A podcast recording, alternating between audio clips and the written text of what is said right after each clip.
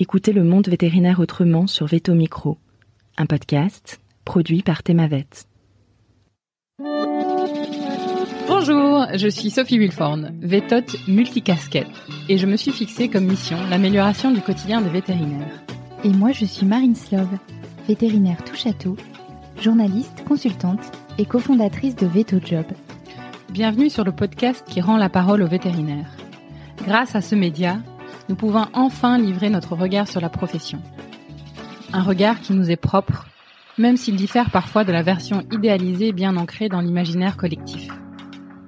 Vous entendrez ici des consoeurs et confrères, praticiens ou non, se confier sur une tranche de leur existence et interroger leur quotidien de vétérinaire. Nous avons voulu ici nous raconter tels que nous sommes, parler de notre rapport au métier bien sûr, mais aussi et avant tout de notre rapport à la vie. Ici, pas de tabou, pas de langue de bois et surtout pas de culpabilité. Vous êtes ici chez nous, mais surtout, vous êtes ici chez vous. Belle, écoute. Avertissement. Cet épisode aborde les questions de la dépression et du suicide. Veillez à l'écouter dans de bonnes dispositions. À Jon, et à toutes nos consoeurs et confrères touchés directement ou indirectement par la dépression et le suicide. Bonjour à toutes, bonjour à tous. Aujourd'hui, je suis heureuse, un peu nerveuse aussi, d'accueillir Delphine à mon micro. Bonjour Delphine. Bonjour Marine. Delphine, tu es sortie de Lyon en 2009. Après l'école, tu entres dans la vie active en tant que vétérinaire canin.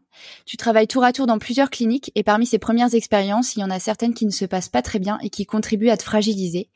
Finalement, en 2015, tu décides de co-créer avec une amie de promo en Isère et tu deviens donc associée. Mais en 2019, tu fais un burn-out et tu plonges petit à petit dans une dépression sévère qui te mènera à un acte désespéré. Tu seras sauvé in extremis grâce à l'intervention de ton compagnon de l'époque.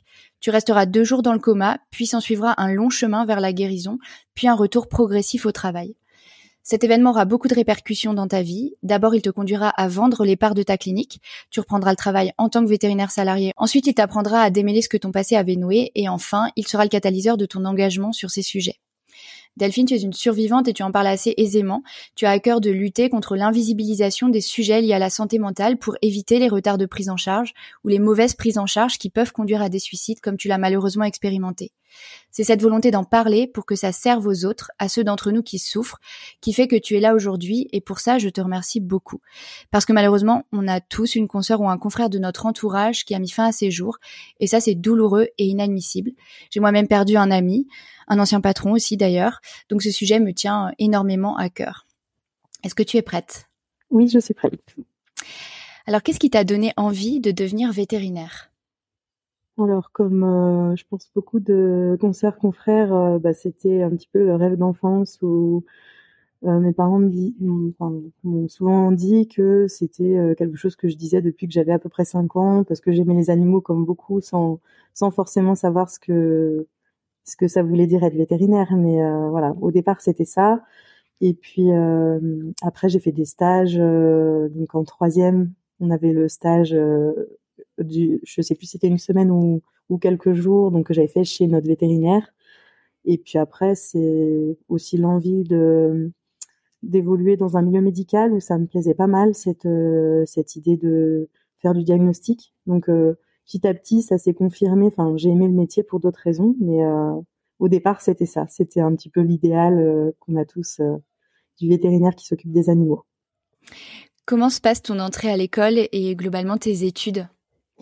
Alors, euh, l'entrée à l'école, comme pour beaucoup, ça a été hyper dur euh, les deux années de prépa. Donc, euh, je fais partie de la promo qui, la dernière promo de, qui a fait le, la prépa veto en un an, et puis on pouvait redoubler.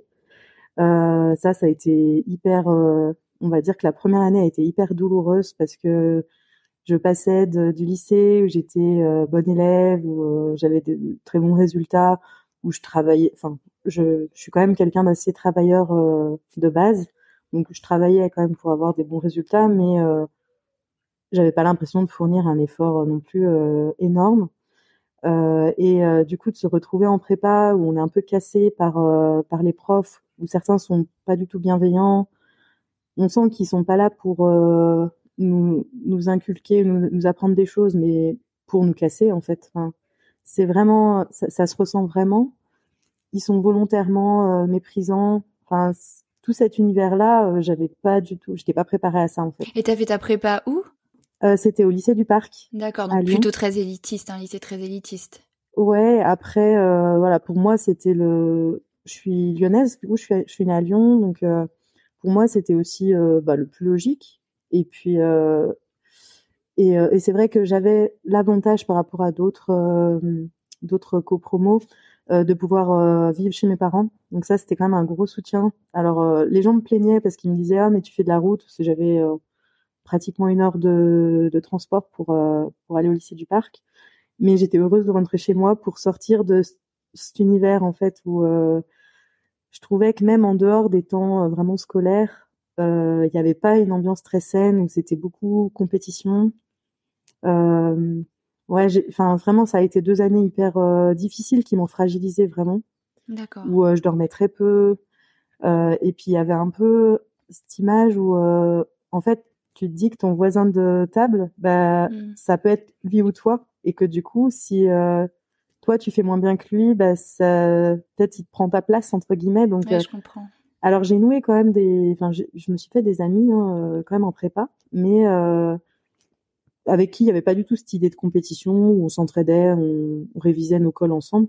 Mais euh, mais les autres, justement, avec qui j'étais pas liée, bah il y avait, je trouvais cet esprit un peu de compétition ou euh, même euh, quand on partageait un peu nos, ressentis sur est-ce qu'on avait réussi ou pas tel tel concours blanc ou autre.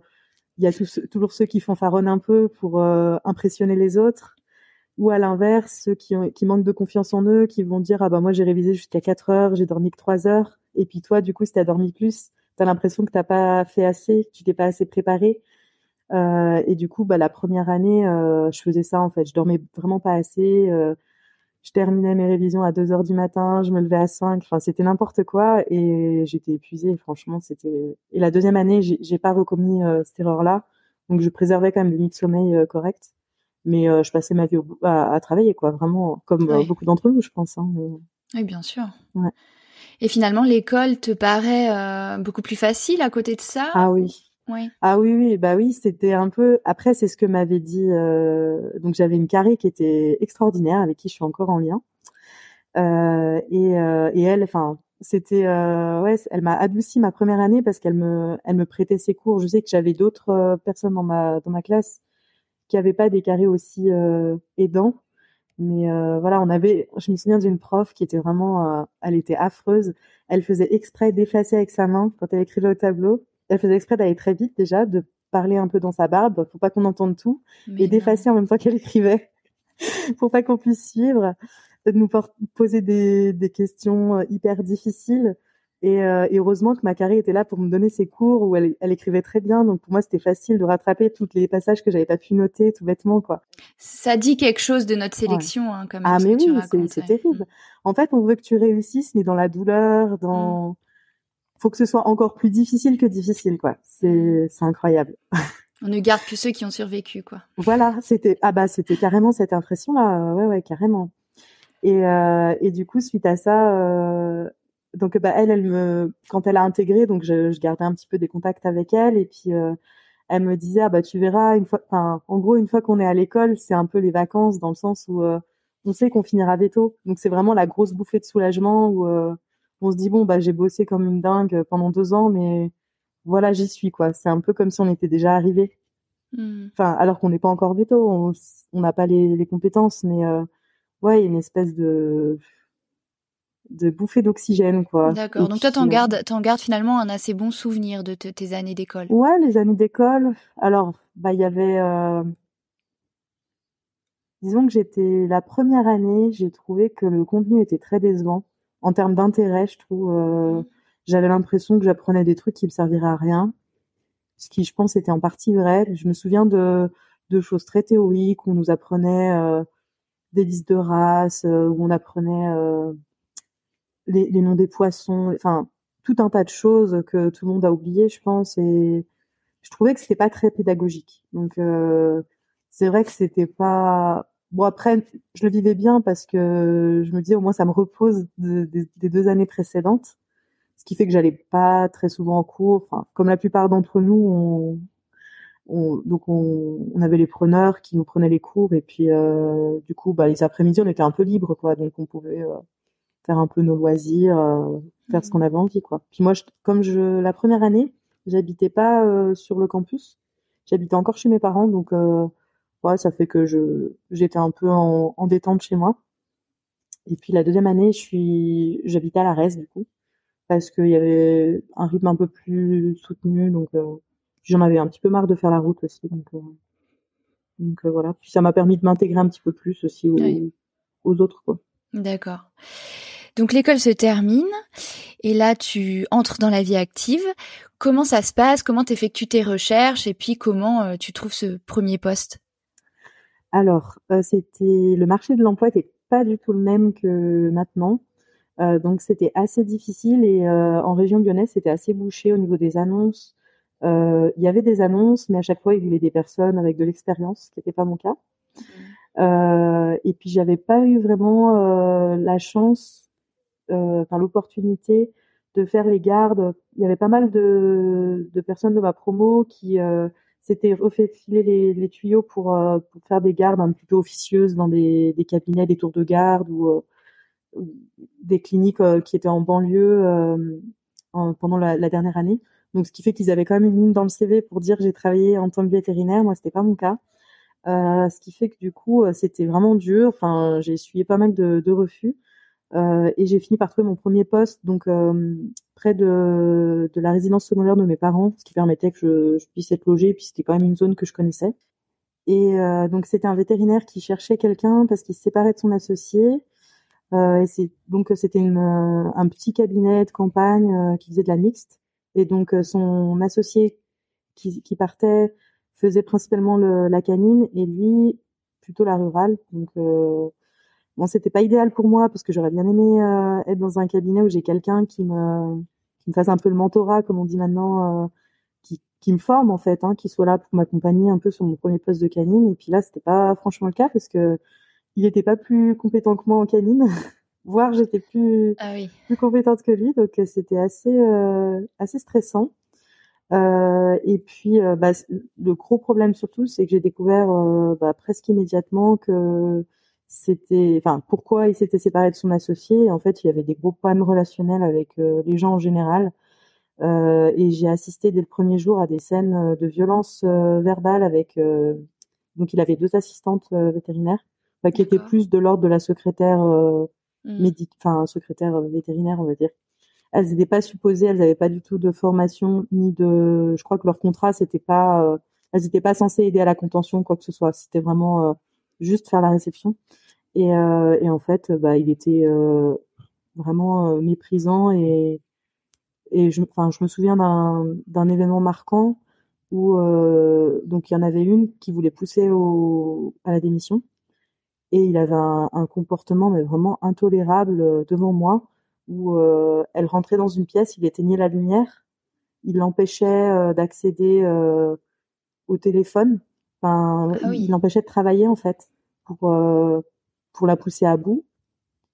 Ah oui, c'est pas juste de la mésentente et un petit peu de, de hausse de ton, etc. C'est quand même ah beaucoup non, plus vraiment... ancré, beaucoup plus grave que ça. Oui. Ah oui, oui, c'était vraiment c'était intentionnel, c'était pas une réaction à quelque chose, c'était euh, permanent en fait. Ouais, et c'était, il s'était rien passé juste avant, il y avait pas, euh, elle avait pas fait une erreur ou quoi que ce soit.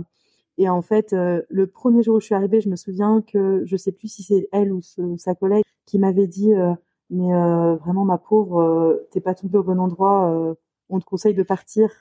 Donc ah c'était horrible pour moi, mon premier jour, mon premier job veto où on me dit ça je me suis dit oh là là mais quelle horreur où est-ce que je suis tombée ouais, ouais c'est ça. Et puis en plus j'étais obligée de rester dans le sens où j'avais pas trouvé d'autres jobs euh, proches on va dire à une heure à la ronde donc je me disais bah de toute façon tant pis je vais serrer les dents.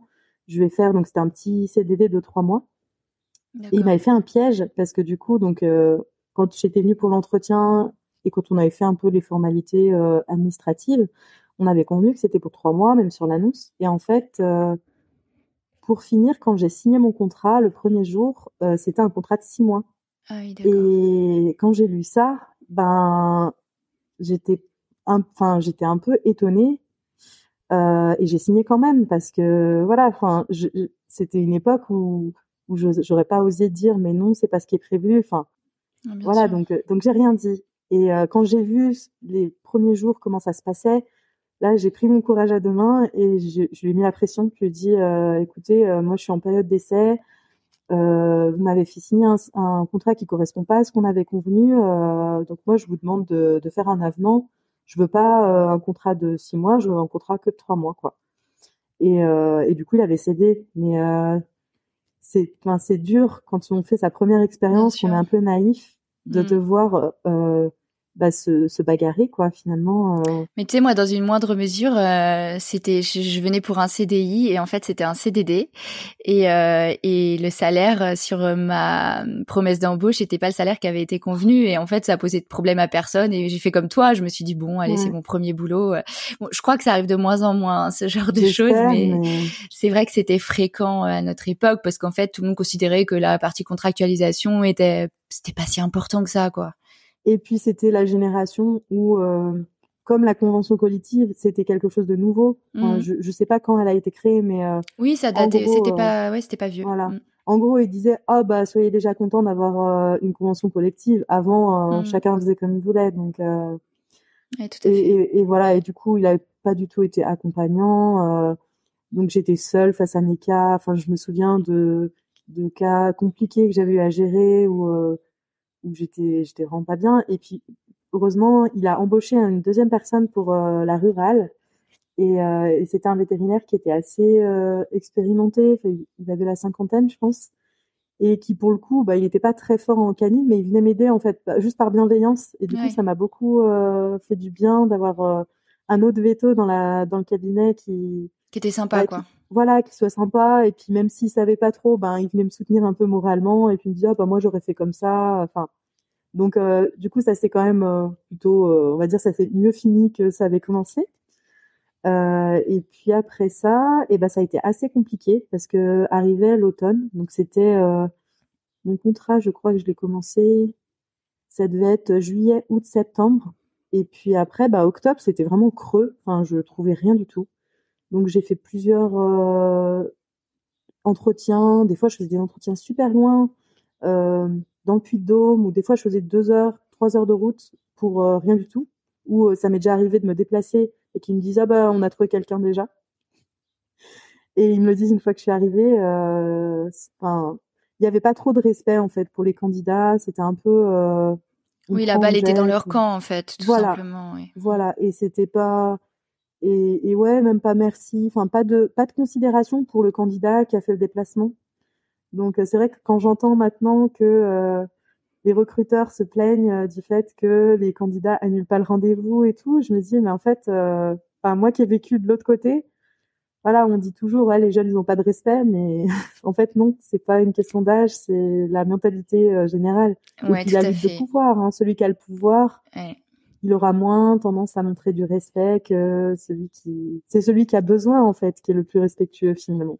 Oui, bah bien sûr. Et nous, sur, on le voit sur, euh, enfin, Veto Job avant et ma Vet Job aujourd'hui, on a beaucoup de recruteurs qui nous écrivent en disant que euh, ils sont sidérés euh, du manque de respect, du manque de confraternité. C'est-à-dire que quand ils proposent des choses, il y a parfois pas de réponse de l'autre côté, et qu'ils trouvent que c'est même un problème d'éducation. Hein. C'est des, des, des, choses qu'on lit hein, dans les mails. Donc, tu as raison. C'est ceux, ceux qui ont la balle dans leur camp, en fait, sont beaucoup moins, disons, corrects. Voilà. C'est c'est pas générationnel, c'est contextuel en fait. Mm. Et c'est pas que dans ce domaine-là, c'est même, euh, je sais pas, si on, on, extrapole au site de rencontre où euh, les hommes se plaignent souvent que les femmes leur répondent pas et que eux ils sont obligés de beaucoup solliciter et que ça les vexe de pas euh, obtenir de réponse. Voilà, je pense c'est une histoire d'offre et de demande tout bêtement. Ouais, pas de... complètement, ouais. Voilà, donc c'est vrai que des fois ça, ça m'agace un petit peu de d'entendre des choses comme ça et et les gens qui ont oublié comment c'était avant et voilà enfin le, le, débat jeune euh, vieux enfin c'est quelque chose qui me oui, c'est un vaste sujet. Et du coup, tu enchaînes combien d'expériences euh, professionnelles en tant que salarié au début?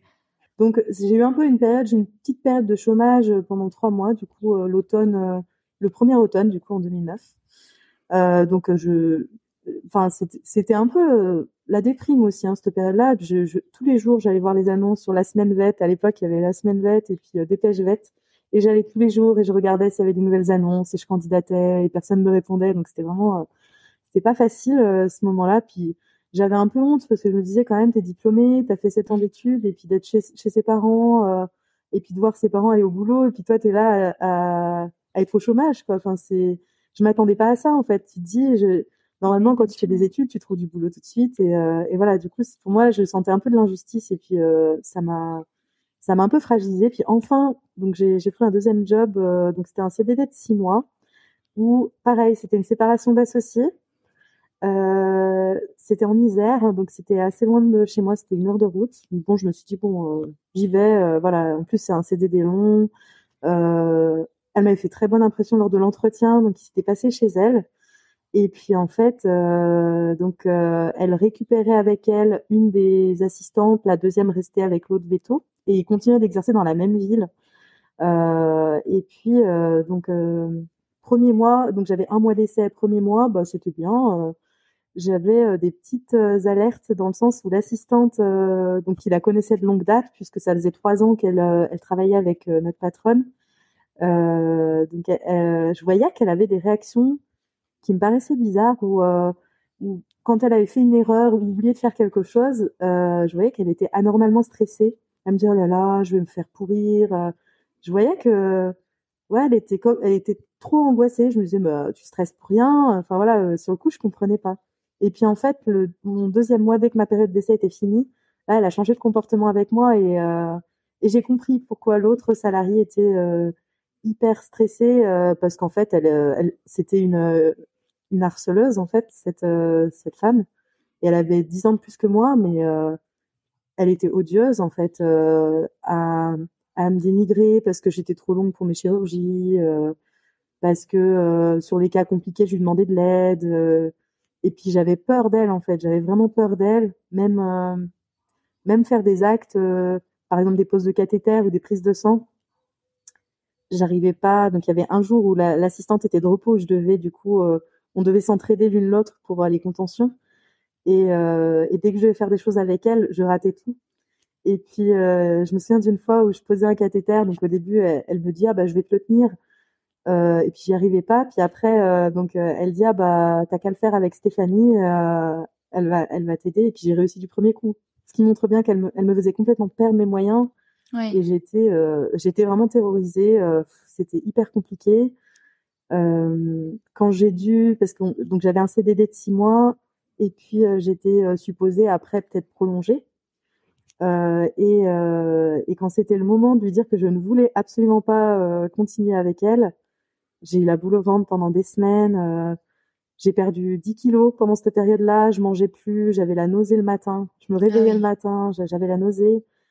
Euh, je, je, faisais des horaires euh, pas possibles, quoi. Je, sachant que j'avais une heure de route après. Des fois, je rentrais à 21h30 chez moi et je devais attaquer le lendemain à 8h. J'étais de garde une semaine sur deux. Je payais un Airbnb pour me loger c'est quand même aberrant quoi. Quand on voit maintenant euh, ce qui est proposé pour euh, pour les salariés, euh, voilà. Enfin, et voilà, et je serrais les dents parce que je me disais bon bah de toute façon il faut que voilà, il faut que tu aies ta deuxième ligne sur le CV, une expérience un peu plus longue pour dire bon bah maintenant je suis autonome sur les convenances. Ah, j'ai de la valeur en tant que vétérinaire quoi, parce que j'avais l'impression avant tout ça que j'avais pas fait mes preuves et, et c'était le cas. Hein, je j'étais pas j'étais pas autonome. Et elle m'a tellement démoli cette femme que euh, j'ai quand même failli arrêter à ce moment-là, me dire non mais c'est pas possible. Euh. Puis en, parallèle de ça, j'avais mes, mes copromos qui me racontaient un peu comment c'était de leur côté. Puis il y en avait aussi euh, qui avaient eu des expériences difficiles où ils étaient tombés sur des patrons alcooliques ou ou maltraitants aussi quoi. Enfin voilà, j'avais l'impression que le monde vétérinaire c'était pas un monde très accueillant et que en tant que salarié tu, tu c'était difficile de trouver une bonne place et que ceux qui avaient trouvé une bonne place, ils la gardaient en fait. Et du coup, euh, j'allais avoir beaucoup de mal à trouver quelqu'un de, de, correct, quoi. Donc finalement, tu enchaînes deux expériences qui sont ah, plutôt euh, très délétères pour ta construction de vétérinaire et ta confiance ah en toi. Ah oui, oui. Ah bah quand je suis partie de ma deuxième expérience, j'avais l'impression de savoir moins de choses qu'en arrivant, ah oui. euh, d'être moins autonome, parce que elle me disait non mais là les ovarios de chienne, j'en avais fait lors de ma première expérience. Bah, lors de la deuxième, j'en faisais plus parce qu'elle me disait que j'étais trop lente. Donc, elle me laissait plus les faire. Hmm. Euh, et puis même moi, je, je me sentais plus capable en fait. J'avais tellement peur de rater, euh, me faire houspiller. Euh... Oui, elle te renvoyait une image de quelqu'un qui est pas capable, qui est voilà, exactement. Je me souviens que une fois, je devais, je devais castrer des lapins, et puis c'était la première fois que je le faisais, donc voilà, j'avais beaucoup de peine et je demandais en cachette à l'assistante de réendormir parce qu'on les faisait en fixe, de réendormir le lapin parce que j'avais peur euh, qu'elle l'entende et qu'elle dise ah mais elle a encore pas fini. Euh, enfin, c'était ce mmh. genre-là quoi. et, euh, et j'étais en état de stress permanent. Enfin, toujours sur le qui vive. C'était c'était terrible. Oui, d'accord. Et du coup, comment, euh, alors que tu es dans cet euh, état-là euh, de, de, manque de confiance en toi, t'en arrives progressivement, puisque c'est en Isère hein, que ce projet de co-création se met en place. Alors c'était encore après. Hein. donc après ça, j'ai fait un remplat d'un mois chez un veto qui était génial. Enfin, c'est lui qui m'a redonné le goût en fait et la confiance. donc il y avait son associé qui avait fait un AVC et du coup c'était dans le Vaucluse et c'était au début de la saison, c'était début juillet et il cherchait désespérément quelqu'un euh, pour la, faire la saison avec lui parce qu'il se disait c'est pas possible. Mon associé il est pas en état je peux pas faire la saison tout seul euh, il en fait t'as fait que des remplacements d'associés au début finalement en fait aussi. peut-être qu'il y avait du bah coup une espèce d'attente euh, surdimensionnée aussi euh... alors euh, ouais après c'était pas voulu hein. moi je prenais oui, bien sûr, oui, j'ai bien compris ouais vous voulez bien de moi mais que ce soit des, des, associations ou des associés arrêtés en fait tu venais quand même remplacer un associé donc l'attente en hein. face bah non c'est pas du tout facile ouais. Mm. Mm. Euh, mais du coup, pour lui, pour le coup, lui, il était hyper accueillant. Il m'a, il m'a euh, accueilli chez lui euh, parce que bah, logement, c'était pas pas facile. Enfin, il m'a vraiment beaucoup aidé. Et puis, il le regard qu'il portait sur moi était hyper positif. Enfin, son pré préjugement sur moi, c'était bah oui, elle va le faire. Elle sait le faire, elle va le faire. Et, et du coup, c'est ça qui m'a débloqué. ça m'a complètement débloqué et je me suis dit, bah oui, en fait, je sais le faire. Des choses que j'étais incapable 15 jours avant de faire je les euh, nez, les doigts dans le nez. Donc, euh, ça m'a vraiment débloqué. Puis après ça, j'ai trouvé du boulot beaucoup plus facilement. Où, euh, j'ai fait quatre ans dans un, dans un cabinet. Alors, au début, c'était un remplacement congé mat. Puis après, elle m'a rappelé parce que une des salariés partait. Et là, voilà, j'étais, j'étais sur la, j'étais sur la voie, on va dire. J'étais sur la bonne route. Et puis là, ça s'est mieux passé pour moi. Et puis, à un moment où, euh, bah, je me sentais un peu, je me disais, j'avais fait un peu le tour de la question sur euh, ce poste-là où je suis restée quatre ans, où j'avais l'impression que j'étais autonome et que j'étais capable de, que j'avais envie de faire les choses à ma façon. Et puis, euh, je me sentais capable en fait d'avoir mon propre, euh, ma propre clinique. Et c'était un peu ce que je voulais depuis le début. Hein. Depuis le début, je m'étais oui, dit. Toi, tu te projetais en te disant un jour, je m'associerai. Ah oui, oui, moi, le projet de base, c'était, je me fais de l'expérience, et dès que je suis autonome, euh, je crée. Enfin, moi, c'était ça. Mon, dans mon imaginaire, c'était ça. Je veux avoir ma clinique. C'était vraiment euh, depuis le début, c'était ça. Et donc ça, ça se passe comment ce projet de créer? Parce que c'est vraiment une création. Ouais, c'était une création. Alors c'était hyper euh, stressant quand même parce que bah fallait tout faire en cachette au début parce que j'étais salariée mmh. pendant tout le temps où j'ai monté le projet. Bah, j'étais salariée et fallait pas que j'avais le stress de me dire j'avais besoin qu'elle m'accorde une rupture conventionnelle parce que pour que ce soit viable, en fait, fallait au début, comme j'aurais pas été rentable, il fallait euh, que je puisse compter sur les, les aides Pôle Emploi pour euh, pour la rémunération, enfin pour pouvoir vivre en fait. Euh. et puis et puis je l'ai découvert après, même quand tu vas voir une banque et que tu lui dis voilà je veux faire ça euh, et que dans ton prévisionnel t'as pas assez pour te payer toi, ils refusent de te prêter le reste parce que de toute façon ils disent bah si vous pouvez pas vous payer un salaire décent, Mmh. Euh, votre projet n'est pas, correct et, et, voilà même si tu dis je veux pas me payer du tout il faut que tu leur dises je vais vivre avec enfin ils ont besoin vraiment de voir que tu as prévu comment vont se passer euh, comment tu vas vivre comment tu vas payer tes charges mmh. donc euh, donc j'avais c'était vraiment la clé j'avais trop peur qu'elle refuse euh, parce que une autre salariée avait demandé sa rupture conventionnelle euh, peut-être six mois avant donc je me suis dit ah non quand elle a demandé sa rupture je me suis dit c'est pas possible elle va me dire non à moi voilà, ça a été beaucoup de suspense, mais finalement ça, ça a été bon. Euh, et puis, bah après, j'ai bien aimé toute la période euh, où on se pose toutes les questions de savoir euh, euh comment on va s'organiser, euh, qu'est-ce qu'on va faire comme horaire, qu'est-ce qu'on va proposer comme quand on faisait les plans aussi de la clinique pour voir comment on allait aménager. Enfin, ça, j'ai trouvé ça hyper intéressant de vraiment, on se sent vraiment au centre du projet. Enfin, c'est pas comme, je trouvais ça mieux. Enfin après, je, l'ai pas fait de l'autre côté d'arriver dans un cabinet, un cabinet existant et puis de s'associer avec quelqu'un où, tout est déjà en place. Mais euh, moi, ça me plaisait mieux cette idée-là de dire je je crée quelque chose à mon image et j'ai pas besoin de m'adapter à ce qui existe déjà et de m'adapter peut-être aux salariés euh, qui sont déjà en place. De me dire voilà c'est moi qui choisis tout. J'ai trouvé ça chouette. Donc euh, j'étais assez contente de ça. Euh, on s'entendait. Donc, mon associé, on n'avait jamais travaillé ensemble, mais on n'était pas amis très proches, mais on, avait quand même des valeurs communes. On avait une amie commune, et puis en fait, on se croisait. Donc, ça faisait quoi? Ça faisait sept ans que j'étais sortie de l'école, et en fait, on se recroisait régulièrement lors des des réunions sponsorisées. tu sais, les conférences pour promouvoir par exemple, quand ils ont sorti euh, le Vet euh, où ils faisaient des conférences sur euh, mm. la la, la maladie valvulaire ou voilà enfin et du coup on se voyait euh, régulièrement lors de ces, ces journées-là donc on se donnait un peu des petites nouvelles tout ça et, et du coup donc au départ j'avais demandé à, notre ami en commun si ça l'intéressait de qu'on s'associe ensemble et puis et puis elle m'a dit non mais je sais que telle personne, euh, oui, ça l'intéresse. Donc, euh, donc ça s'est fait comme ça en fait. Euh, J'avais pas forcément pensé à elle en premier. Euh, et puis on s'est bien, enfin ouais, on s'est bien entendu en fait. On avait pas mal la même vision. On n'avait pas du tout le même parcours. Elle, elle avait pas autant galéré que moi en, au, niveau professionnel, dans le sens où elle avait elle avait eu un seul job en fait depuis l'école, ce qui est rare. Enfin, en tout cas dans tous mes autres euh, amis vétérinaires, euh, je pense c'est une des seules. Oui, oui, c'est assez rare. Euh, et où, alors il lui avait proposé l'association, mais bon, c'était, c'était pas exactement, euh, enfin, voilà, c'était pas forcément ce qu'elle, il y avait des choses qui la dérangeaient, donc on fait qu'elle avait pas dit oui. Et puis du coup, voilà, ça s'est fait, ça s'est fait comme ça, donc on a avancé chacune ensemble. Euh, quand on a ouvert, elle, elle venait d'accoucher, donc le premier mois j'étais seule. Et puis du coup, bah, j'installais, enfin, je recevais les premiers clients et puis euh, bah, je mettais un petit peu tout en place en fait, hein, d'organiser euh, les salles et tout ça. Et là, on est en quelle année?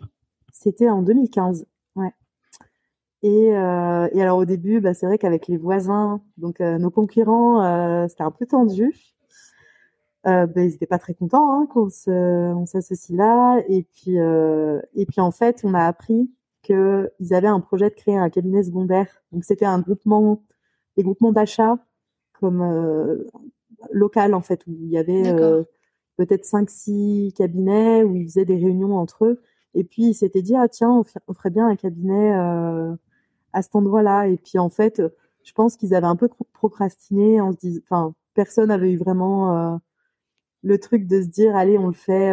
ça demande quand même du, travail de faire ça. Et, euh, et, du coup, qu'on les fait, on leur a un peu coupé l'herbe sous le pied finalement. Et puis on était quand même, euh, il y avait un des concurrents, on était vraiment euh, très proche, on était à un kilomètre, mais c'était pas dans le même département. On était entre entre le Rhône et, et l'Isère. Et, et, voilà. Et du coup, c'est vrai que quand on a fait les visites confraternelles, voilà, c'était un accueil un peu froid. c'était pas, il y en a un, il nous a reçus, il était en train d'opérer alors qu'on avait pris rendez-vous et puis pour un peu nous faire comprendre, euh, moi je bosse quoi. Ouais. c'était. Euh, ouais, je vois un peu le genre. Tu vois un peu, ouais, c'était. Euh, ouais, on te reçoit parce que t'as pris rendez-vous, mais j'ai pas trop envie non plus quoi. Mmh. Et puis un peu à nous essayer un peu de nous impressionner en nous disant puis vous avez quoi comme spécialité? Alors que bah donc mon associée elle avait elle était en train de valider son CEAV de médecine interne mais on n'avait pas de spécialité à proprement parler. Un peu pour nous dire euh, vous allez nous apporter quoi en fait? Dans le paysage vétérinaire vous avez quoi euh, vous avez quoi de plus que nous quoi? C'était un peu ça pris de haut en fait. Un peu voilà c'était un peu ça. euh, alors que euh, c'était des créations enfin les vétérinaires qu'on visitait c'était des gens qui avaient créé euh, celui qui nous avait fait ce coup-là c'était quelqu'un qui avait créé dix ans avant nous quoi. Donc il avait été dans la même situation que nous. Donc c'était assez drôle de voir un peu le voilà le la manière dont on était accueillis. Euh, après, on avait choisi cet endroit-là aussi parce qu'on en avait marre euh, toutes les deux des gardes. Et euh, on était, en fait, on était dans la zone où Adam Vet se déplaçait parce qu'il y a eu toute une période où Adam Vet, ils avaient.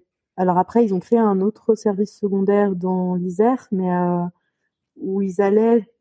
Il y avait un périmètre en fait autour de Lyon et nous on était juste à la limite. Donc et c'est vrai que moi j'avais fait en parallèle de mes jobs, j'avais j'avais une expérience dans un centre 24/24 et j'avais vraiment ma dose de garde. J'étais vraiment fatiguée de ça en fait, d'être réveillée la nuit.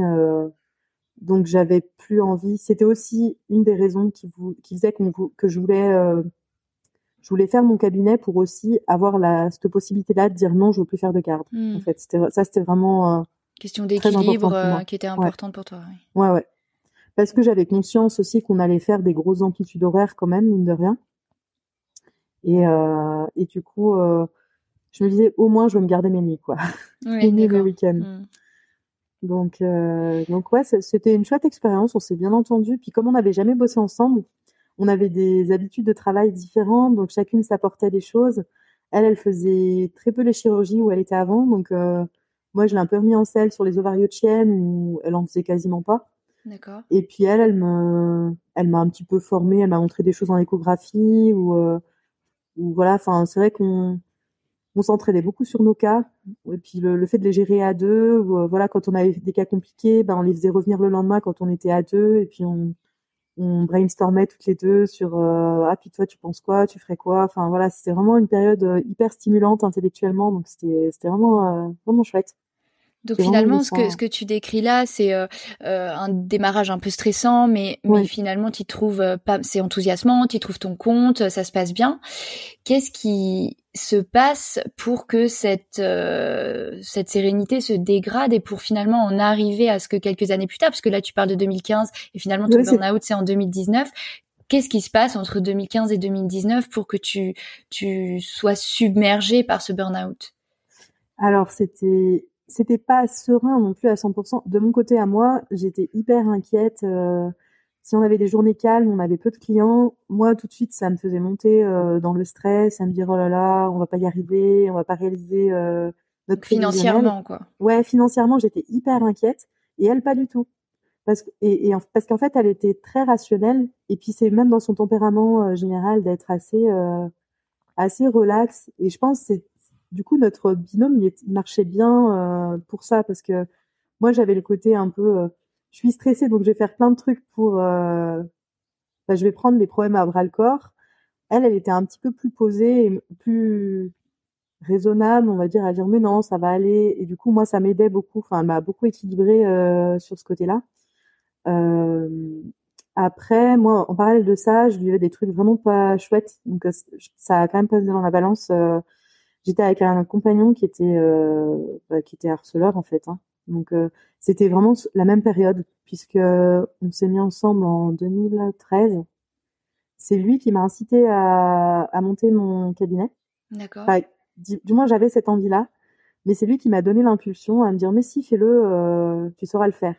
C'était l'époque où ça allait, euh, ça allait à peu près et au tout début en fait. Et puis il a il a développé une jalousie vraiment maladive et vraiment destructrice où euh, je pense qu'il s'est retrouvé un peu pris dans son propre piège, dans le sens où il m'a encouragé dans quelque chose qui m'a apporté de l'autonomie, de l'instabilité aussi, parce que du coup, euh, comme il était jaloux, bah, le fait que je rencontre des nouvelles personnes par le biais de bah, des relations de travail, en fait, puisque pendant toute la période où on prospectait, bah forcément que j'étais en contact avec euh, des tas de nouvelles personnes, des délégués pour faire des, des devis, des propositions, enfin et, euh, et j'avais des rendez-vous dans tous les sens. Euh, enfin, mon emploi du temps, il n'était pas du tout carré, quoi, comme euh, comme quand t'es salarié où t'as tes temps libres euh, qui sont bien bien clairs. Là, je faisais tout ça sur mon temps libre, donc donc j'étais un petit peu à droite à gauche tout le temps. lui, du coup, il, se sentait vraiment en insécurité, donc et puis c'était, enfin, c'était vraiment pathologique. Hein, il, voilà, il a été c'était de la surveillance, c'était c'était des trackers, c'était euh, j'avais enfin voilà, j'avais des des logiciels espions sur euh, mes ordinateurs, euh, y compris sur mon lieu de travail parce que du coup, il, il travaille dans l'informatique. C'était lui qui m'avait installé bah, tout le réseau informatique en fait hein, de du cabinet. Ah il avait incité à ce que j'installe tout un système alors bah, c'était pas que pour ça, mais tout un système de vidéosurveillance par rapport au fait que c'était une zone où il y avait quand même pas mal de vols. Sauf que lui, il utilisait, il avait les codes d'accès euh, des caméras et il les utilisait pour me surveiller en fait. Donc euh, j'étais euh, surveillée. Ah oui, c'est allé très très loin effectivement. C'est allé très très loin. Donc j'avais ça à la maison, j'avais ça au travail.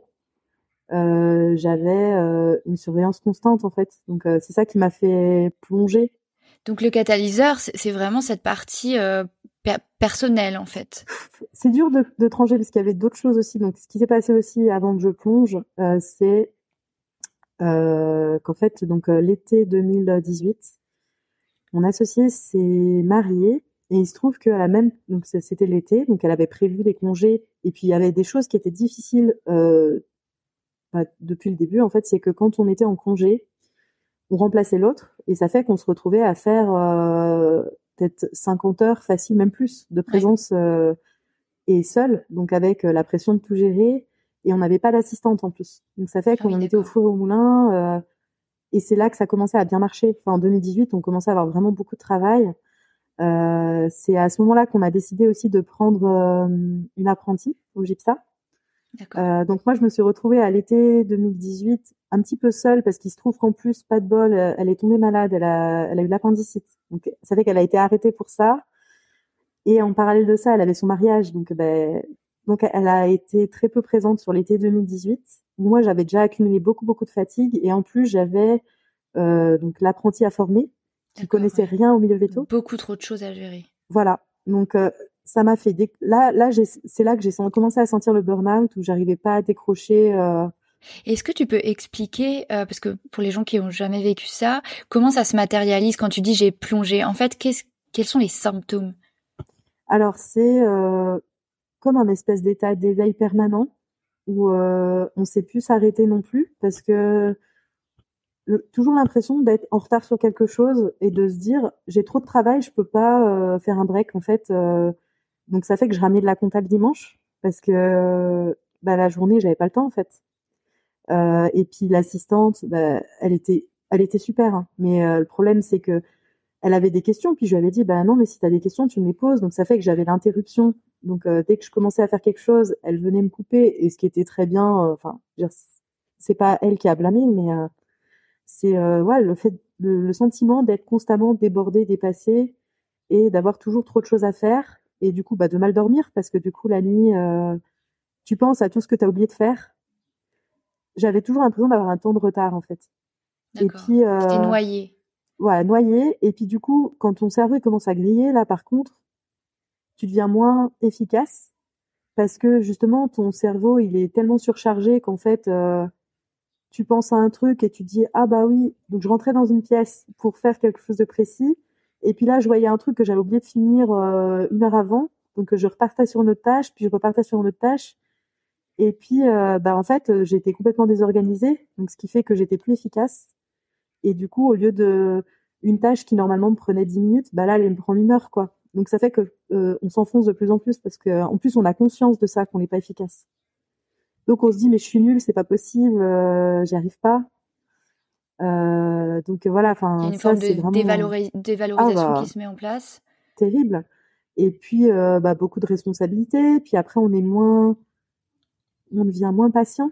Donc euh, ça fait que bah le fait de devoir faire fournir un effort vis-à-vis -vis des clients, par exemple, on a tous des clients des fois qui nous cassent un peu les pieds ou euh, ça nous demande de prendre sur nous pour être euh, aimable quand même avec eux.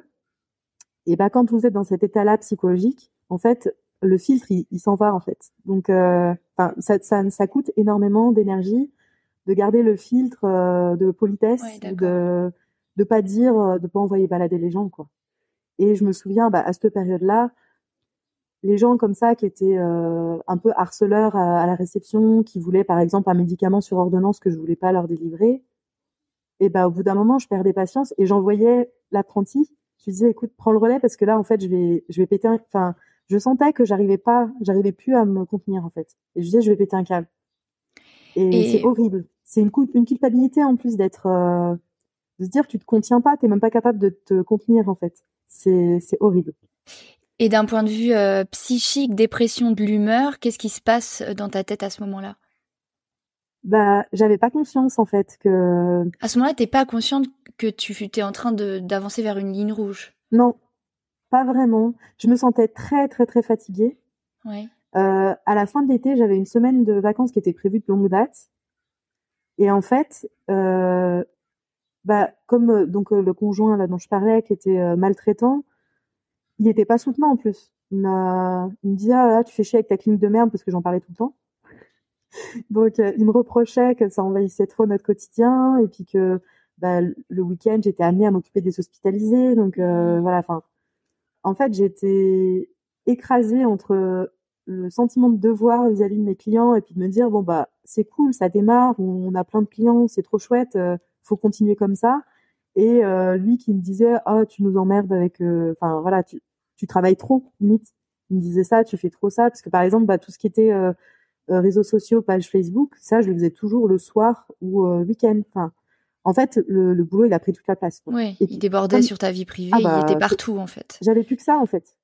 Même mes amis, je les voyais plus. Euh, alors c'était lié à plusieurs choses. C'était lié à, mon ex qui me, bah, qui m'avait isolée volontairement en fait. Euh, et du coup, c'est vrai que je me confondais. Enfin, c'est un peu comme si je me confondais avec ma fonction. J'étais plus que vétérinaire en fait. Hmm. J'étais vraiment. Euh, c'est comme si j'étais assimilée à ça et que je n'existais plus que pour ça. Je ne, je me levais le matin pour ça. Euh, comme si j'avais rien d'autre à apporter à, au monde, à la société, quoi, que mon, que mon, mon job. Donc un truc très dépréciatif, quoi. Alors à la fois, à cette époque-là, comme ça marchait bien, j'étais quand même, euh... enfin, j'étais passionnée par ce que je faisais, donc j'étais quand même. Euh... Je peux pas. Un sentiment d'utilité et quand même te, te sentais encore valorisée. Voilà, j'étais valorisée, mais par contre, dès qu'il y avait un échec, dès qu'il y avait euh, quelqu'un de mécontent ou euh, un cas qui se passait pas comme je voulais, là, ça m'enfonçait vraiment, quoi. Hmm. Et, euh, et enfin, c'était des hauts et des bas, c'était montagne russe, en fait, euh, des moments un peu, euh, un peu d'euphorie, quoi, de se dire, euh, c'est chouette, on a réussi, voilà, ça marche, on, fait nos, on fait notre prévisionnel, enfin voilà, c'était, on peut se payer, voilà, enfin, c'était, j'étais quand même fière de moi d'avoir réussi à faire ça mais à la fois ouais ce bah, cette fatigue aussi hein, qui fait que on n'apprécie plus rien. Et puis euh, et du coup, bah, ça fait que donc la semaine de vacances, euh, bah, je l'ai passée euh, dans mon lit, quoi. Alors pour plein de raisons, et parce que bah parce que j'étais harcelée. Comme un contre-coup, en fait. Ouais, la fatigue, le fait que j'avais pas l'énergie d'organiser un petit voyage ou un petit truc comme je faisais les autres années. Et donc là, on est déjà dans une forme de dépression où tu n'as plus l'énergie de faire les choses ou pas? Ouais, mais oui, oui, je pense que c'est une autre forme. Je pense qu'il y a plein de formes de dépression. Oui, tout à fait. Oui. Mm. Il y a et, et, moi, dans mon image, dans mon imaginaire, la dépression, c'est quelqu'un qui est une loque, qui fait rien, qui ne ah travaille pas, comme plein de gens, je pense. Ben oui, c'est exactement ce que j'allais dire. Hein. on pense toujours que la dépression, c'est des gens qui sortent pas de leur lit, qui ont plus la volonté euh, de se lever. Tout à fait. Et je l'ai eu ça. Hein. Enfin, je l'ai eu. J'ai eu des, des, phases comme ça. Euh... Mais c'était des hauts et des bas. Même pendant, même pendant les, les les trois premières années, je pense que j'ai eu des courtes périodes comme ça où j'étais euh, en dépression, mais où je je mettais pas le mot dessus, quoi. Oui. Je me disais, oh, c'est un, un, coup, enfin, comment dire, un coup de barre ou euh, voilà, enfin. Oui, un coup de moins bien, quoi. Mm. Voilà, c'est ça. Je minimisais beaucoup en fait. Hein. Je me disais, euh, ça va passer. Euh, regarde, je me disais, enfin, regarde ton associé, elle, elle le vit très bien. Donc c'était soutenant pour moi qu'on soit deux dans le même bateau parce que du coup je me disais bon bah voilà, la même situation, elle, elle la lit pas du tout de la même façon, donc c'est, ça doit être mon filtre à moi de réalité qui déconne. C'est moi qui vois tout en noir et puis elle, elle voit les choses normalement. Donc euh, ça, ça m'a aidé un peu à, ça m'aidait à me remonter en fait, le fait de la voir, euh, la voir bien vivre les choses quoi. C'était mon repère, on va dire. Ouais. Est-ce qu'il y a un moment où tu, tu comprends que la situation est grave? À ce moment-là, donc je, je comprenais pas du tout. Euh, donc ce qui s'est passé, c'est qu'en fait les relations se sont tendues entre nous parce que elle, du coup, euh, à ce moment-là précis où moi je craquais et que j'étais en surmenage complet, elle me dit euh, je voudrais baisser mon temps de travail. Ah oui, d'accord, oui. voilà, là j'ai pété un câble. Par contre, là ce que je te disais là sur le filtre, le fait que euh, le filtre de patience et ouais, tu l'avais le fait de communiquer correctement, ce qui s'était toujours bien passé, on s'était jamais engueulé, jamais, jamais. Enfin, on avait toujours Puis elle, c'est une personne qui est assez facile à vivre. Enfin, c'est pas quelqu'un qui va s'énerver ou quelqu'un de calme. faire des histoires ou voilà. Enfin, on était toutes les deux flexibles et ça se passait bien. nos relations interpersonnelles, elles étaient bonnes. Et là, par contre, quand elle a dit ça, puis en plus j'avais mon conjoint du coup qui était à côté, qui me montait contre elle, qui me disait euh, non mais elle se fout ta gueule, elle profite de toi. Euh, enfin voilà. Mmh. Donc euh, il y a eu tout un truc comme ça où du coup ça a tendu nos relations. Puis après, ça a cassé un truc en fait entre nous deux. Et du coup, la fin 2018, elle a été vraiment pas bonne. Euh, où du coup, bah, on a décidé. Alors, on a fait une médiation avec l'ordre pour voir si on arrivait à, à une issue. Euh, il y a eu toute une période où on se parlait par lettre recommandée. Enfin, ça a été vraiment violent. Ah oui, ça a été vraiment. Ouais, ouais, ça a été. Et en plus, c'était compliqué parce qu'on avait la salariée au milieu, donc euh, c'était vraiment douloureux. La mmh. fin. Euh... Mais je me sentais pas déprimée à, à ce moment-là. En fait, j'avais pas du tout conscience que j'avais un problème. Hein. Absolument pas. Hein. Ouais. Je reportais tout sur elle. Je disais, c'est elle mon problème.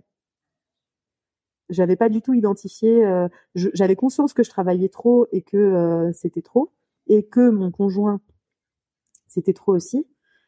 Mais euh, et, vous aviez deux lectures de votre quotidien professionnel qui étaient en fait tellement différentes que vous n'arriviez plus à communiquer. Ah oui oui non là c'était rompu et puis du coup euh, c'est vrai que je prenais tout mal. Enfin même si elle me disait un truc normal, j'allais l'interpréter dans le mauvais sens. Mm.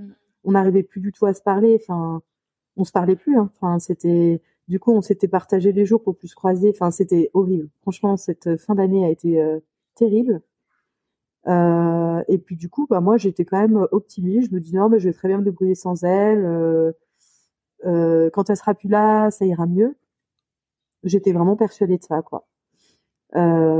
et, et du coup, donc en 2019, et puis je, faisais plein de trucs en plus, on va dire, j'allais dire extrascolaire, mais des trucs.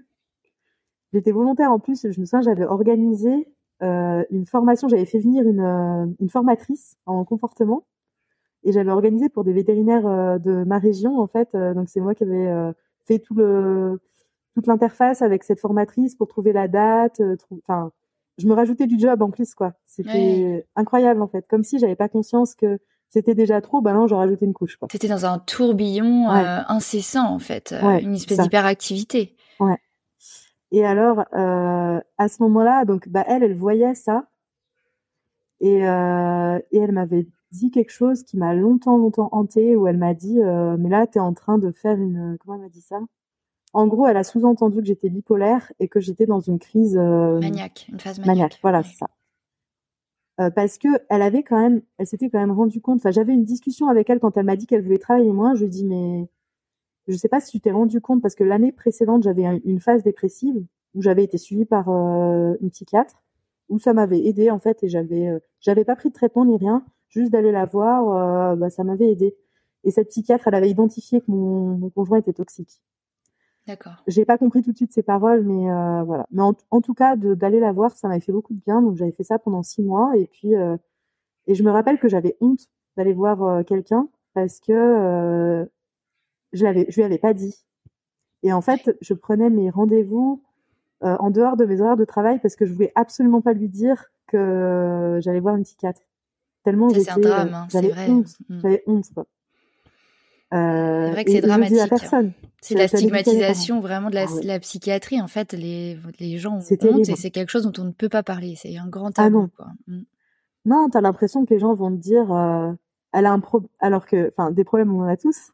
Bien sûr. Et, euh, et c'est terrible de se dire, euh, c'est facile de dire je vais chez le dermato, mais euh, dire je vais chez un psy, c'est alors peut-être un peu moins. Enfin, peut-être je suis biaisée parce que maintenant, moi, j'en parle facilement et du coup, j'ai pas l'impression que c'est aussi compliqué de nos jours que que à l'époque en 2000, bah quoi, 17, 18 mais euh, je suis probablement biaisée. Hein. Je sais pas, je sais pas comment les gens le vivent euh, Je pense que c'est un peu plus démocratisé et je pense que ça dépend. Euh, voilà, je pense que chez les catégories socioprofessionnelles supérieures, c'est moins difficile que ça n'est partout, mais ça avance, mais c'est pas encore quelque chose de. Euh, enfin, c'est pas quelque chose qui s'annonce comme ça à ses collègues tranquilles. Non.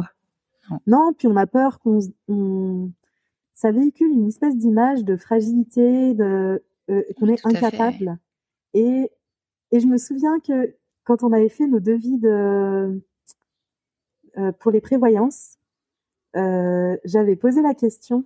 C'était ma mère qui m'avait dit ah mais demande quand même si ça couvre le burn-out parce que ma mère euh, elle lit pas mal les journaux enfin elle avait entendu parler de ça. Puis même moi j'avais été sensibilisée parce que j'avais une amie qui avait fait un burn-out en 2012 au début où vraiment on, commençait tout juste à identifier ce, cette problématique là. Donc moi j'étais déjà sensibilisée. En plus je connaissais déjà cette maladie. J'avais côtoyé de près quelqu'un qui avait eu ce problème là donc mais je l'ai pas vu pour moi quoi. Et je me souviens que j'avais posé cette question au, courtier d'assurance. Et puis elle m'avait dit en rigolant, euh, oh bah avant qu'on en arrive au burn-out, on se prendra des vacances. Hein. Elle m'avait dit ça en rigolant. Et puis moi, ça m'avait pas fait rire. Enfin, comme si je sentais, euh, je pressentais un peu le truc, quoi. Je vois. Et elle, elle le prenait vraiment avec légèreté, en se disant, bah, pour que nous on fasse un burn-out, euh, faut quand même pas exagérer. Ça, ça nous, ça nous touchera pas, quoi. Ouais, je vois. Et euh, comme si ouais, c'était impossible. Et puis euh, c'est vrai que tout ce côté-là un peu euh, négatif de tout ce qui est psychiatrie, ça vient quand même de mon environnement familial où c'est des choses de l'enfance. Hein, où je me souviens qu'une des collègues de ma mère était en mi-temps thérapeutique. Donc ça remonte, hein, c'était dans les années 90. Euh, et puis je me souviens de, de, conversations de mes parents où ils disaient oh bah elle pourrait se bouger un peu, enfin c'était un peu vu comme le fait qu'elle soit en mi-temps thérapeutique, c'était un peu ouais, euh, elle a un petit reflant quoi. Ouais, oui. Euh, je voyais que mes parents ne comprenaient pas, enfin, ils avaient une image très négative de la dépression et que pour eux c'était, euh, elle s'écoute trop. C'était ça que j'entendais autour de moi et euh, et j'avais. Oui, les gens ils ont qu'à se, se, sortir les doigts très trivialement et puis y aller, arrêter de s'écouter et ça ira mieux quoi. Hein. Mm. C'est ça. Et j'avais une amie, euh, donc comme ça, ça me fait penser à ce que tu disais sur euh, le fait que c'est les, les catégories euh, socio-professionnelles euh, élevées qui vont plus avoir recours euh, au psy. Et j'avais une amie, donc sa mère était dentiste et qui allait régulièrement consulter un psy ou psychiatre, je sais pas exactement. Et je me souviens que j'avais entendu des choses un peu de, de la part de mes parents où ils disaient enfin pour eux les gens qui vont chez le psy c'est un peu des gens qui se regardent le nombril tu vois. Mmh, c'est un peu des préoccupations un peu euh, un peu futiles. Mmh. un peu comme euh, on se dit c'est pour les gens euh, qui n'ont pas des soucis concrets dans la vie ils vont aller chez le psy parce qu'ils s'inventent des problèmes. C'était un donc moi c'était ce regard là que j'avais sur tout ce qui était ce domaine là en fait. Et tu penses que ça a participé à ton déni ah bah oui. de la situation? c'est évident hein. bah oui quand on entend ça enfin moi j'étais pas conditionnée à aller voir une psy hein. alors que je, l'avais fait déjà parce que j'avais eu des périodes de boulimie et je, je me souviens que j'avais été voir une psy une fois euh, sans le dire à mes parents. Enfin, même mes parents, je leur cachais en fait. C'est marrant, hein, c'est mmh. comme si c'était un truc qui se dit pas quoi. C'est un peu, c'est la honte quoi. Et, euh, et ça, ça avait pas matché avec la psy, donc j'avais été qu'une fois, mais euh, mais je me souviens que c'était vraiment une démarche compliquée. J'avais conscience que c'était ça qu'il fallait faire, mais je, c'était très compliqué de faire ce, cette démarche-là, rien que de prendre un rendez-vous quoi. Ça, c'était euh, très très difficile. Et à ce moment-là, en 2018, euh, la situation va encore s'aggraver ou tu restes comme ça euh, pendant hyper longtemps? Alors, ben, donc du coup, donc on va dire que c'est les six derniers mois de 2018 qui ont été vraiment terribles où j'ai eu la période où j'étais pleine d'énergie et un peu excitée, énervée, ce qui lui a fait penser que j'étais bipolaire parce qu'avant ça, j'étais plus en retrait et, et une fois, elle m'avait dit un truc, elle enfin, je lui avais dit, je suis pas contente de moi en parlant d'une chirurgie. Elle m'avait dit, euh, mais est-ce que ça t'arrive des fois d'être contente de ce que tu as fait? Parce que je pense qu'elle avait confiance, conscience que je me dévalorisais tout le temps mmh. et que même quand ce que je faisais c'était bien, j'allais lui dire que c'était nul, quoi. Euh, je me souviens aussi d'un autre, euh, une autre anecdote. Quand j'étais en phase dépressive, euh, j'avais, je perdais mais vraiment complètement confiance en moi et du coup je me reposais beaucoup sur elle sans qu'elle s'en rende compte. du type, j'avais besoin de prendre son avis pour des choses vraiment faciles. Euh, donc je me souviens d'une fois où j'avais en consultation un chat qui avait le coryza, donc pas du tout quelque chose de compliqué. Et euh, j'avais quand même euh, éprouvé le besoin de lui demander son avis, donc euh, je voulais lui prescrire euh, un antibio.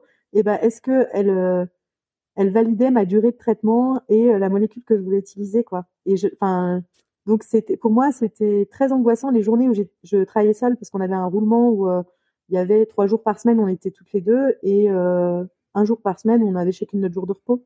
Et je me souviens que je vivais super mal les journées où j'étais seule. Je supportais très mal la solitude parce que, en fait, c'est sa présence me rassurait. Je me disais si j'ai un problème, comme si je redevenais débutante en fait, comme si mm. j'avais complètement perdu euh, mon assurance et que euh, si elle n'était pas là, je savais rien faire.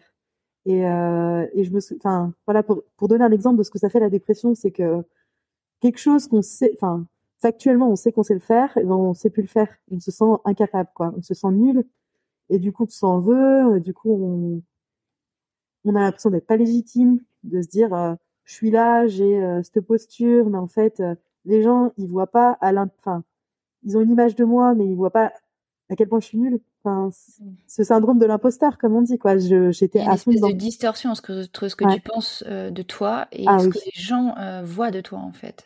Et puis le fait d'admirer, donc moi j'admirais tous les gens que j'avais l'impression, enfin, dont j'avais l'image qu'ils allaient bien. Donc bah elle, par exemple, voilà, mon, enfin l'image qu'elle me renvoyait, c'est euh, voilà, elle a une fille, euh, ça se passe bien avec son conjoint. Elle, elle a réussi à construire une belle vie. Et moi, je suis nulle euh, dans ma clinique à être pas légitime, à être avec un conjoint maltraitant où j'arrive pas à m'en dépêtrer. Enfin, j'arrive pas. J'avais l'impression que j'arrivais pas à faire ce que je voulais vraiment dans la vie, quoi. Que j'étais un peu que je me laissais porter, mais que je j'avais pas la maîtrise de ma vie. Oui. Parce et que ça, c'était plus l'énergie de changer les choses, quoi. Et puis pas le, pas les moyens. Enfin, j'avais l'impression que je pouvais rien y faire, que j'étais impuissante en fait, que bah l'aider était pipé, l'aider était pipé. Il n'y avait pas de, que c'était comme ça. Enfin, une espèce de fatalité en fait. Où euh, je voyais pas de solution. Donc j'avais des périodes comme ça, et puis des fois, je, je, je sais pas pourquoi, j'avais un regain parce qu'il y avait un truc qui m'a en fait, je pense que plusieurs fois dans ma vie, mais sans que je l'ai identifié à l'époque, mais maintenant avec le recul, je, je m'en rends compte, j'ai eu euh, peut-être depuis l'adolescence en fait des moments comme ça où, c'était une dépression et où j'en ai guéri miraculeusement parce que ma vie s'améliorait, mais pas de mon fait en fait. Mmh. La situation s'améliorait. Même quand j'ai chez l'employeuse là qui était euh, maltraitante là les six mois que j'ai passés qui étaient terribles, là j'étais clairement en dépression. C'était, ça s'appelait de la dépression, mais je l'avais pas identifié. Et le fait après de tomber sur un patron qui m'a valorisé, ça m'a sorti de ma dépression un peu par magie et euh, assez vite en fait. C'est ça qui est perturbant, c'est que les gens qui, qui, qui nous voient de l'extérieur, ils... et puis je le cachais bien aussi. Hein. Ma famille se rendait pas compte à quel point j'allais mal. Hein. même mon associé, hein quand je lui ai dit, euh, tu sais, euh, l'année dernière, j'ai fait une dépression, elle avait rien vu alors qu'elle me voyait tous les jours. Hein. Oui, ça, je me souviens que quand on a préparé cet épisode, tu m'as expliqué, ça m'a énormément marqué, qu'en fait, tu étais capable euh, de mimer les choses alors qu'à l'intérieur de toi, c'était un peu le vide. Oui. Alors, c'est et ça va jusqu'à. En fait, en dépression, on a beaucoup de difficultés à s'intéresser aux autres euh, même avoir une discussion lambda, une, discussion euh, autour d'un café, c'est compliqué en fait. Ça me demandait un effort énorme parce qu'en fait, comme j'étais dans une dévalorisation, j'avais l'impression que j'avais rien à raconter. Et puis dans mes temps libres, je faisais rien. Donc, euh, en fait, en dépression, tu peux passer deux heures à regarder le mur, quoi. Tellement, t'es, en fait, t'es enfermé en toi-même. Tu penses des trucs négatifs sur toi et ça t'enferme et ça te paralyse, quoi. C'est, c'est un truc c'est un cercle vicieux. Parce que du coup, plus tu restes chez toi, plus moins t'as moins t'as de choses positives à, à regarder. Euh, ça passait par euh, bah elle, elle aimait bien cuisiner, donc elle cuisinait bien. Bah moi, en fait, chaque truc qu'elle faisait bien, je me comparais à elle et je me disais bah toi, toi non, t'es même pas fichu de faire ça, t'es même pas fichu de cuisiner. Alors qu'en en plus c'est faux. Mais à cette période-là, j'avais pas l'énergie de cuisiner, donc euh, enfin il y a rien qui va en fait. Et, et, ça va dans chaque point de ta vie où euh, t'as plus l'énergie d'aller faire les magasins, donc euh, tu t'habilles euh, comme un sac. Enfin, c'est c'est vraiment chaque aspect de ta vie qui, qui devient nul petit à petit. Au début, tu as un truc, et puis après, ça, c'est comme si ça faisait une tache d'huile qui se répondait et qui, qui bousille tout, quoi. Et, à la fin, euh, tu t'isoles parce que du coup, même quand j'avais des personnes qui m'invitaient, j'avais l'impression, ça, ça me ça me l'a fait plein de fois dans ma vie. J'avais l'impression qu'ils avaient pitié de moi.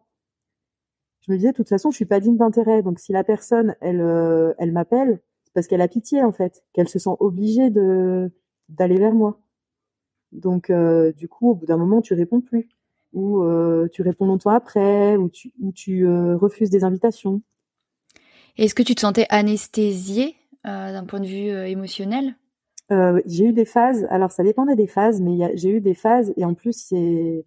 Je me souviens d'une fois où j'avais dit à mon à mon ex, en fait, je sais même plus si je t'aime parce que je ressens plus rien.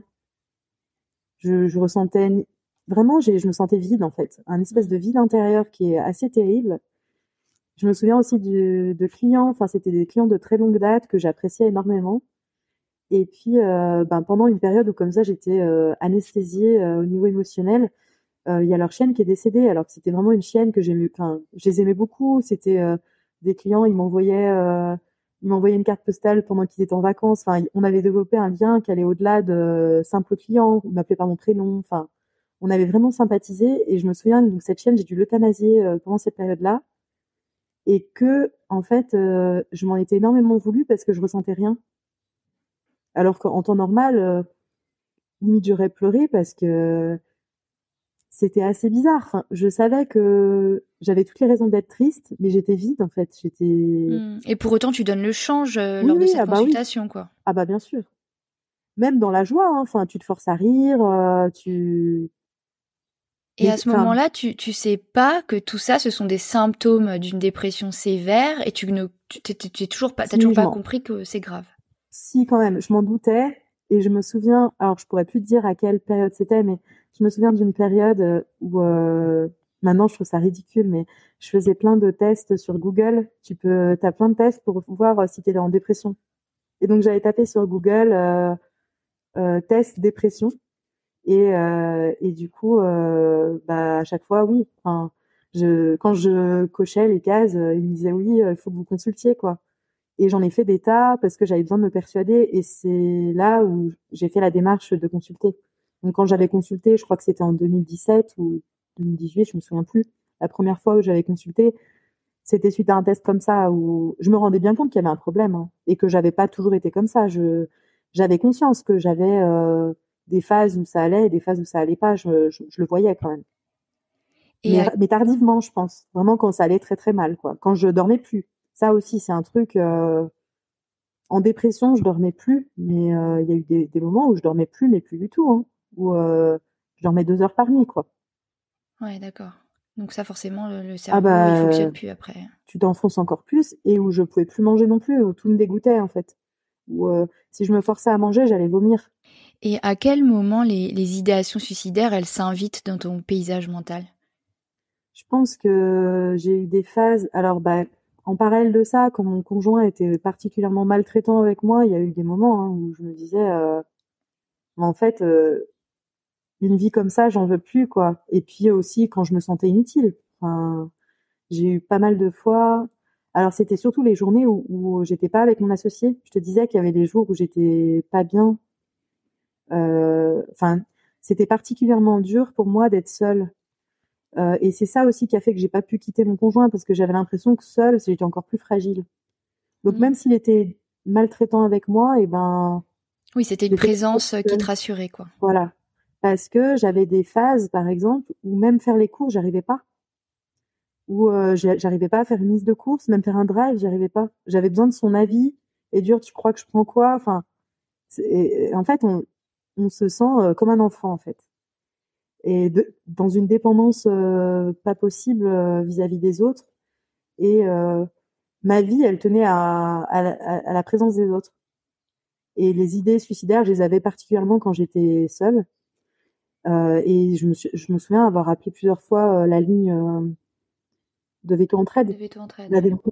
Alors il y a eu des fois où j'ai appelé ma mère, mais j'avais tellement, je, je pense que je lui avais dit à l'époque que j'avais été voir une psychiatre. Enfin, elle savait, je pense que j'étais pas bien. Enfin, ils savaient mes parents que j'étais très angoissée.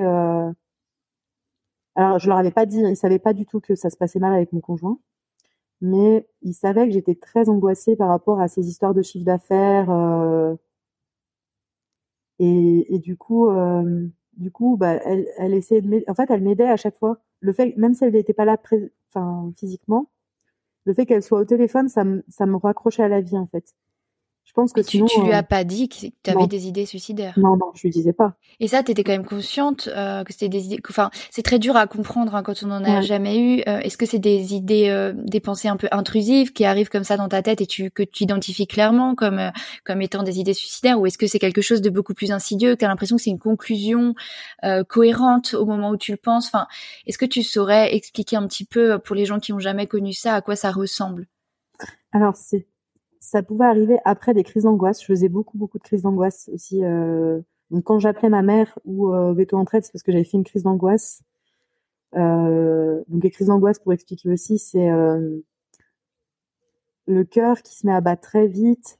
Moi, j'avais des acouphènes. J'avais l'impression de tomber, en fait. Ça fait, ça fait un malaise, quoi. Vraiment physique. Enfin, Mhm. c'est, vraiment des sensations physiques. C'est pas, enfin c'est vraiment ton ton corps qui hurle euh, la détresse quoi euh, où euh, je pouvais enfin et je, je ressentais le besoin d'être par terre donc c'est enfin on se sent vraiment euh, minable quoi quand on est roulé en boule par terre enfin c'est c'est la, la détresse intérieure qui s'exprime à l'extérieur en fait Oui, c'est une douleur Ouais. psychique très et, et intense. physique aussi hein on Et a mal aussi.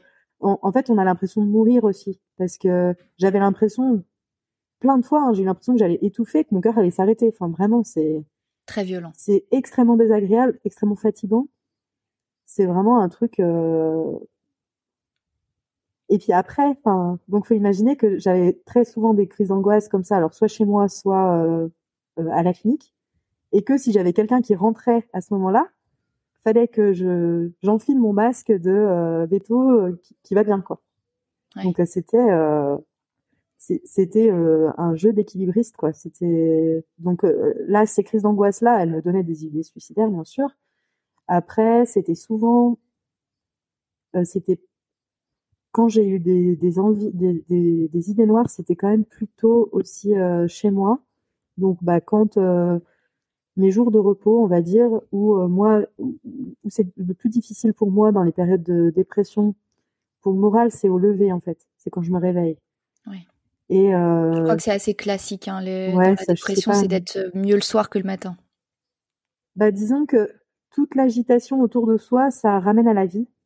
Et du coup, quand tu te réveilles, t'es tout seul dans ton lit, euh, t'es dans le noir. Et du coup, ça, ça demande un effort monumental de se dire, je vais me lever, je vais démarrer une journée, alors que souvent je disais, bah, en fait, j'ai pas de projet. Parce que c'est un truc aussi, ça, la dépression, ça, ça empêche de faire des projets.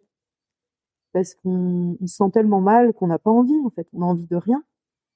Mais euh, même un projet à un mois, c'est compliqué. Alors un projet à six mois, euh, c'est euh, inenvisageable. Un projet, tout ce qui est projet de long terme, qui, dans,